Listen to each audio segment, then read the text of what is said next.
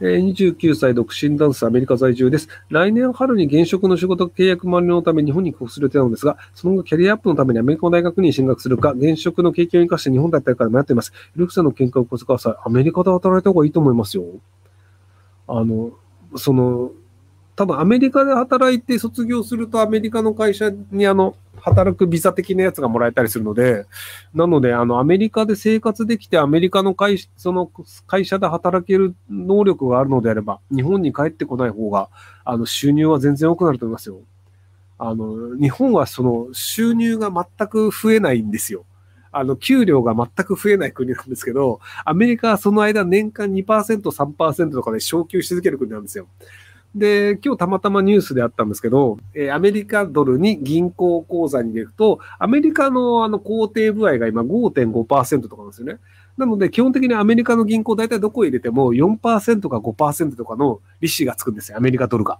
で、あの、日本のネット銀行とかもそうなんですけど、で、三井住友銀行が入れると0.01%だったんですよね、ドルなのに。っていうので、でも、日本円が0.01%だから、利子つかないのが当たり前だよねと思ってる中、アメリカというのは、資産がずっと4%、5%で増え続けるってみんな思ってる国なんですよ。なので、そのじゃあ、100万円手に入りましたって言って、100万円を銀行に入れとくだけで、毎、毎、その毎年5万円タダで手に入るんですよ。まあ、あの、円じゃなくてドルだけどね、5万円分ね。なので、1000万円やると、じゃあ毎年50万円手に入ります。で、じゃあ毎年50万円もまた入れてってやって、福利でどんどん増えるから、だいたい2000万円ぐらい入れとくと、その、えっ、と、毎、毎年100万円ぐらい入って、で、その100万円も使わないで入れとくと、どんどん増えていくよね、みたいな感じで、ある程度お金があると、結構豊かな生活ができるよね。で、もちろん給料もずっと増え続けますっていうのが、日本以外の国なんですよ。っていうのを考えると、日本には、あの、戻ってこない方が幸せなんじゃないかなと思うんですけど、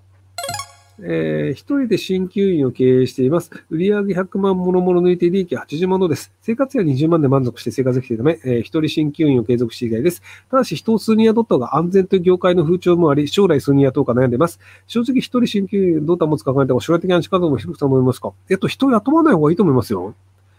あのね、その安全とかいう、なんか謎のなんかあの周りが言うことを信じるより、自分が快適だと思うのを続けた方がいいですよ。あの、体が壊れたら、じゃあその、なんかお客さんもいて、じゃあそこに回すんだったんですけど、でも多分その、結局鍼灸院の人って、その、テクニックで個人のテクニックが結構重要だったりするので、なので、あんまり優秀じゃない店員雇った時も、やっぱりなんか、え、なんかその、院長先生がやってくれないんだったら俺来ないっすみたいな人もいたりするので、なので、あの、きちんといいお客さんを捕まえて、そのお客さん満足してもらうっていうのをずっとやった方がいいと思いますけどね。なので、あの、超優秀な人が自分の代わりに勝手にやってくれてお金を稼いでくれるっていう多分願望を持ってると思うんですけど、あの、そんなに便利な人ってなかなか見つかんないですよ。えっ、と、義務年限付き一浪二流の国立医学生です。勉強以外にやるべきことありますか？また、ひろゆきさんが医者なら何かになりますか？皮膚科。えーまた、世界の果てにひろゆきを置いてきたのを見て思ったんですが、ひろゆきさん、バックパッカーの経験があるのでしょうか？えっ、と、まあ、皮膚科が楽そうだからっていう、あの、休館の手術がないっていう、外科とかって休館の手術あるじゃないですか。なので、あの、楽そうなところで皮膚科っていう。で、まあ別にあの、その、多分、勉強苦手だから一浪二流だと思うんですよね。なので、勉強苦手だとしたら、まず勉強頑張った方がいいと思いますよ。で、バックパッカーの経験自体は僕はないです。はい。あの、その、バックパックにする必要ないと思ってるんですよね。あの、その、えっ、と、4ヶ月、5ヶ月ぐらい、あの、点々と世界一周っていうのをしたことあると思うんですけど、あの、バックパックって効率悪いんですよね。だって重いじゃないですか。あの、スーツケースで、あの、ゴロゴロ引いた方が絶対楽なんですよ。で、あの、そのジャングルの中とか舗装されてない道を歩くのであれば、確かにバックパックの方がいいかもしれないですけど、あの別になんかそういうとこ行くときは宿にスーツケースを置いて、別にあの、ササック、そのなんかあの、バックパックは別で背負って、それでなんかジャングル探検して戻ってくればいいじゃないですか。なので、あの、スーツケースの方が便利じゃね？車輪ついてるしって思うんですけど、その文明の利器として人間は車輪というものを開発したわけじゃないですか。だからなんかバックパックで行くのって頭悪いんじゃね？えって思うんですけど、で、そのスーツケースでこう、要は例えばじゃあね、えっと、40キロの荷物を10キロ運んでくださいって言われたら、スーツケースが40キロでも車輪ついてるから押していけばいいだけなんですよ。でもバックパック40キロを10キロ歩いたら多分1日動けなくなりますよ。っていうのがあるので、あと、あの、飛行機に乗るときとかに、そのバックパックとかの場合って、あの、ポケットがいっぱいあるじゃないですか。